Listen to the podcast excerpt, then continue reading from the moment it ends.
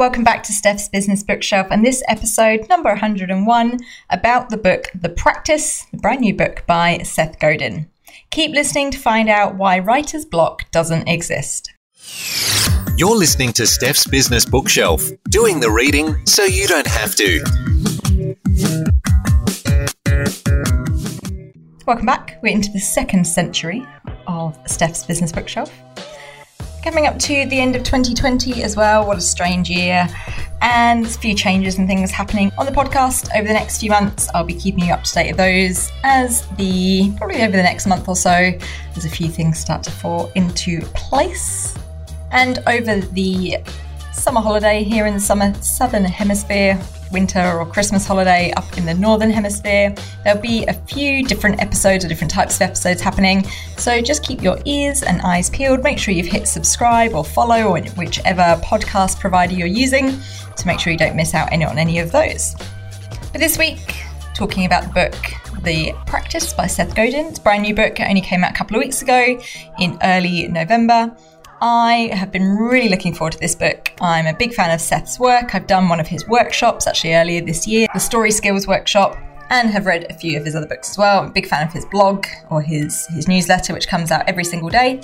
And I always look forward to reading that one. It's probably one of the few that I read on a regular basis. On that note, a couple of weeks ago in the bookmark newsletter, I shared a few of the newsletters that I do enjoy reading and getting on a regular basis. If you missed that edition, I'll put a little link to it in the show notes, and there is a link in the show notes to subscribe to the bookmark newsletter, which comes out fortnightly and contains bookish thoughts and also podcast recommendations, things to listen to, things to read, articles, etc. So if you're into that kind of thing, I recommend you sign up. Anyway, back to the practice. So, as I said, I was really looking forward to this book coming out, and I'm not going to say I didn't enjoy it, but there was a few things that I really liked about it, and a few things that mm, I didn't so much. So, I'll talk about those as we go through the book. We'll go through the episode about the book and share some of that with you. If you are also a fan of Seth, or you're not sure about getting this book, or you've heard of it, and you are making a buying decision on this, hopefully, this will be useful in that sense. All right, let's get into a little bit about the book and about the author if you haven't heard of Seth Godin. So, a bit about the book creative work doesn't come with a guarantee, but there is a pattern to who succeeds and who doesn't, and engaging in the consistent practice of its pursuit is the best way forward. Based on the breakthrough Akimbo workshop pioneered by legendary author Seth Godin, the practice will help you get unstuck and find the courage to make and share creative work. Godin insists that writer's block is a myth, that consistency is far more important than authenticity, and that experiencing the imposter syndrome is a sign that you're a well adjusted human. Most of all, he shows you what it takes to turn your passion from a private distraction to a productive contribution, the one that you've been seeking to share all along. With this book as your guide, you'll learn to dance with your fear, to take risks worth taking, and to embrace the empathy required to make work that contributes with authenticity and joy. And that's taken from the book blurb on Amazon.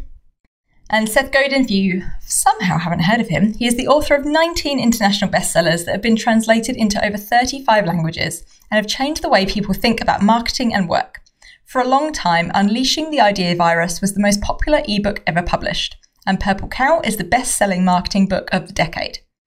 He is a recent inductee into the Marketing Hall of Fame and also a member of the Direct Marketing Hall of Fame and the Guerrilla Marketing Hall of Fame. In addition to his writing and speaking, Seth was the founder and CEO of Squidoo.com. His blog, which you can just find by typing Seth into Google, is the most popular marketing blog in the world. And before his work as a writer and a blogger, Godin was vice president of direct marketing at Yahoo, a job he got after selling them his pioneering 1990s online startup Yoyodyne. Seth is a fascinating character, and if you haven't had a chance to catch an interview with him on a podcast, I will put a couple of links to those in the show notes. I really recommend listening to. He's he's definitely worth thinking he gives you things to think about, which I like about uh, hearing him being interviewed. Now, before we get into the book and the three big ideas, one important point is if you've already thought, oh, this is for creatives creating creative work, that's not for me, You are wrong, my friend, I'm afraid. So, first of all, it's important to clarify, and I know I've said this before on, on relation to other books, by creativity, by creative work, Seth Godin is talking about anything where you have to make decisions, you're making things better, you're impacting other people, you're being anything but a cog in a machine. So if you have a job where you have to solve problems or make decisions or improve things for your team, your customers, your the society, whatever it is, you are a creative practitioner. So it's important to bear that in mind first of all, because all of this is relevant to pretty much any job other than one where you're maybe turning up, switching off your brain, and then going home at the end of the day. So if you have that kind of job, maybe this book may be less relevant to you. But if you have a job where you use your brain, then you are a creative practitioner. You don't have to be an artist or a singer or a songwriter or some kind of musician or, or author to have a creative practice. So get that out of your head, first of all. All right, that said, little lecture, tiny lecture over. Let's get into the three big ideas from the book The Practice by Seth Godin. Big idea number one build a practice and practice it every day as a professional, even when you don't know what the result will be, and especially when you don't know what the result will be. Success or good results aren't guaranteed, but that does not mean that we shouldn't turn up and do the work on a daily basis, because the real work is in showing up regardless. And throughout the book, Seth talks about this in the context of this being the work of a professional rather than the work of, of an engaged amateur because by taking it seriously, by practicing it every day, by taking a professional approach to your work, whatever that work may be, that is what makes the difference. This also comes to the point around writer's block, and Seth's been quite vocal about the fact that he doesn't believe writer's block exists. He thinks that inspiration doesn't show up unless we do. So, unless we are turning up professionally, taking things seriously on a daily basis, then there's no wonder that you might feel stuck. Whereas if you're turning up every day, the inspiration will, will come along with that. He also says that we need to start with an assertion, a question or a position or a problem that we're going to solve or explore, and then find out what the, the next step is or what the answer is or what a position on that assertion may be. The results, again, won't be guaranteed. Success might not be guaranteed, but without making an assertion and having a point of view, then we won't do anything. Another important point, and he talks about this a lot, is shipping creative work on a schedule. And he is the master of doing this. His blog is a perfect example. Every single day he sits down, he writes, and every single day a blog post comes out. So by shipping creative work on a schedule, things like writer's block don't have time to exist because we are showing up. And he says that if we're using outcomes out of our control as a measure, a measure of success, then we're destined to burn out. So we need to create our own level or measure of success, which is turning up every day and shipping creative work on that schedule, which essentially is building a practice and a practice of creativity, a practice of work. So that's big idea number one build a practice. Big idea number two, which comes up a lot throughout the book, is don't be a hack it's not just about empathy and knowing the backstory of every customer and doing your your avatars, etc. And Seth's other books are very much about that. Is about deeply knowing your customer, knowing their fears, knowing what success looks like for them, knowing what winning is for them, and and really getting under their skin. This is uh, slightly different in some ways because it's knowing what change you are seeking to make and who for. So it's actually slightly less in the details of the exact person you're talking to. But what you do need to know is what group of people you are seeking to make work for. Because if you aim for the masses, you lose authenticity.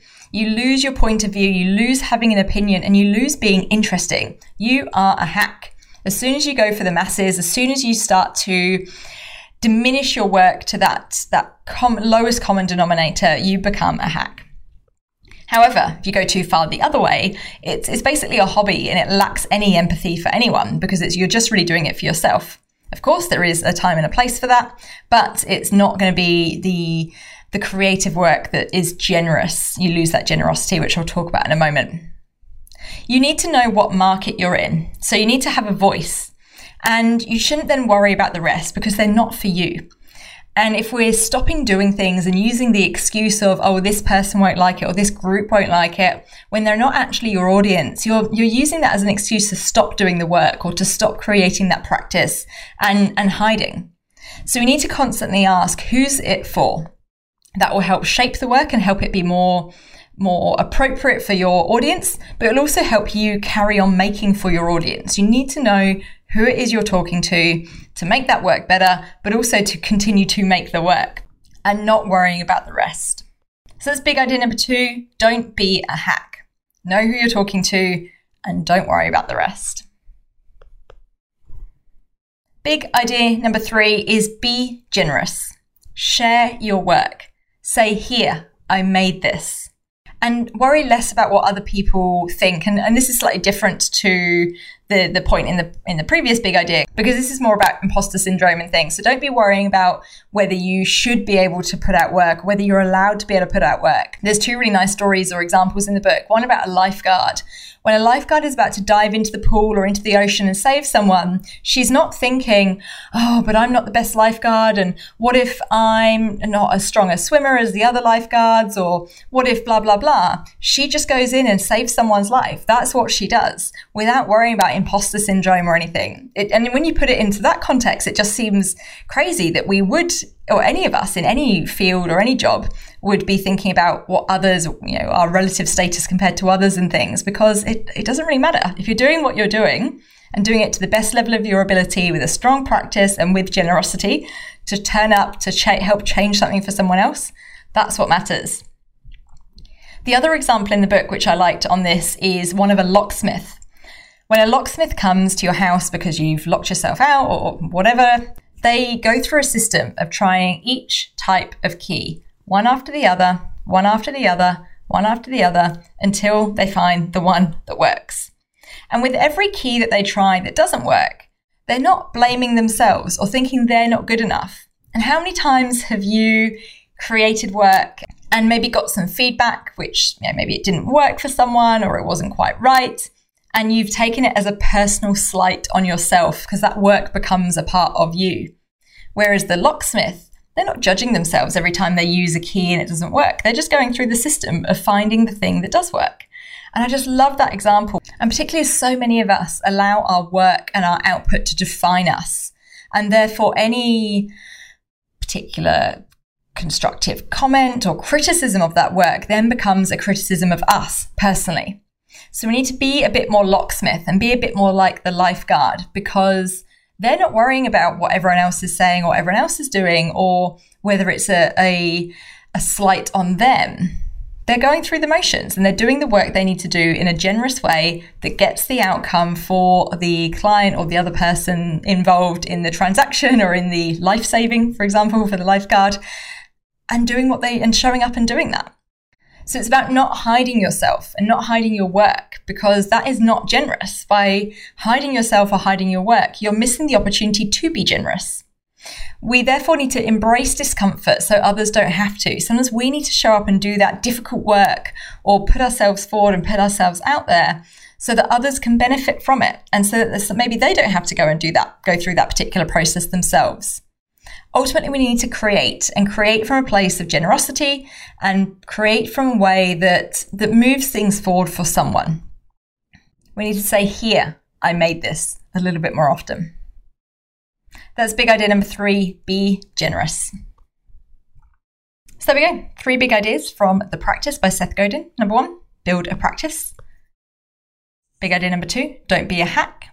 And big idea number three be generous now, I really enjoyed the ideas in the book. I think there's some really solid things in there. I highlighted this book on my Kindle probably more than I've done with most other books, I'd say, when I went back through. I thought, oh goodness, there's a lot of lot of bookmarks and highlights in here. And it's because there are so many little quotables, nuggets of wisdom, and Seth writes in a way that there's not much fluff. Like you you know what you're getting, you know what you're reading, and it and it tells you what it needs to tell you without too much nonsense around it. The format of the book is it's split into a few different themes or sections. I wouldn't say chapters necessarily, but kind of themes. And then within those, or throughout the whole book, there's 219 almost little entries, I think is probably the best way of describing it. Again, not really chapters, more little little blog posts really. It's written in a very similar format to Seth's other writing and his blog in particular. This is the bit that I, whilst I liked in some ways, I didn't like in other ways, and particularly if you're going to sit and read it as prose in, in kind of one, you know, you're sitting down for an hour with a book and you want to read it. It feels quite repetitive when you read it in that way because some of the messages flow on from each other. There's then quite a lot of overlap between them. And the good thing about that is that you go away with a very clear idea of what this book is about and you remember the key ideas pretty pretty clearly because they keep repeating. But on the downside, it's, it's not that enjoyable to sit and read. Now, I don't know if that is actually the idea of the book, so maybe I'm being slightly unfair or actually reading it kind of in a, in a way that it's not intended to be read. That said, what I would say is that it would be a great book to have on your bedside table and when you wake up in the morning, read one of those 219 sections or maybe one or two of them, get a big get a bit of a kick in the bum around how you're going to create that day and you know some of Seth's wise words on creation or, or being generous or not being a hack and losing your authenticity and your point of view and take that into your day with you. And then the next day, do the same, get that little injection of wisdom, and then go and create. So it really depends what you obviously want from the book and how you would like to read it. So I would I, I don't not recommend the book, but I think if you get it, you will take a huge amount of value away from it, but read it in a way that it's maybe designed to be read. But I would say read it in that in that kind of slightly more broken down way, little little and often kind of reading, rather than sitting down and trying to absorb it all in one go. Because I certainly found by reading it that way, it did it, it did get a little bit repetitive and it wasn't as enjoyable, I don't think, as a read. But I will be coming back to it and picking it up and looking back at my highlights and my notes more than maybe other books that I have read recently as well. So there we go, some thoughts, but also the three big ideas from The Practice by Seth Godin.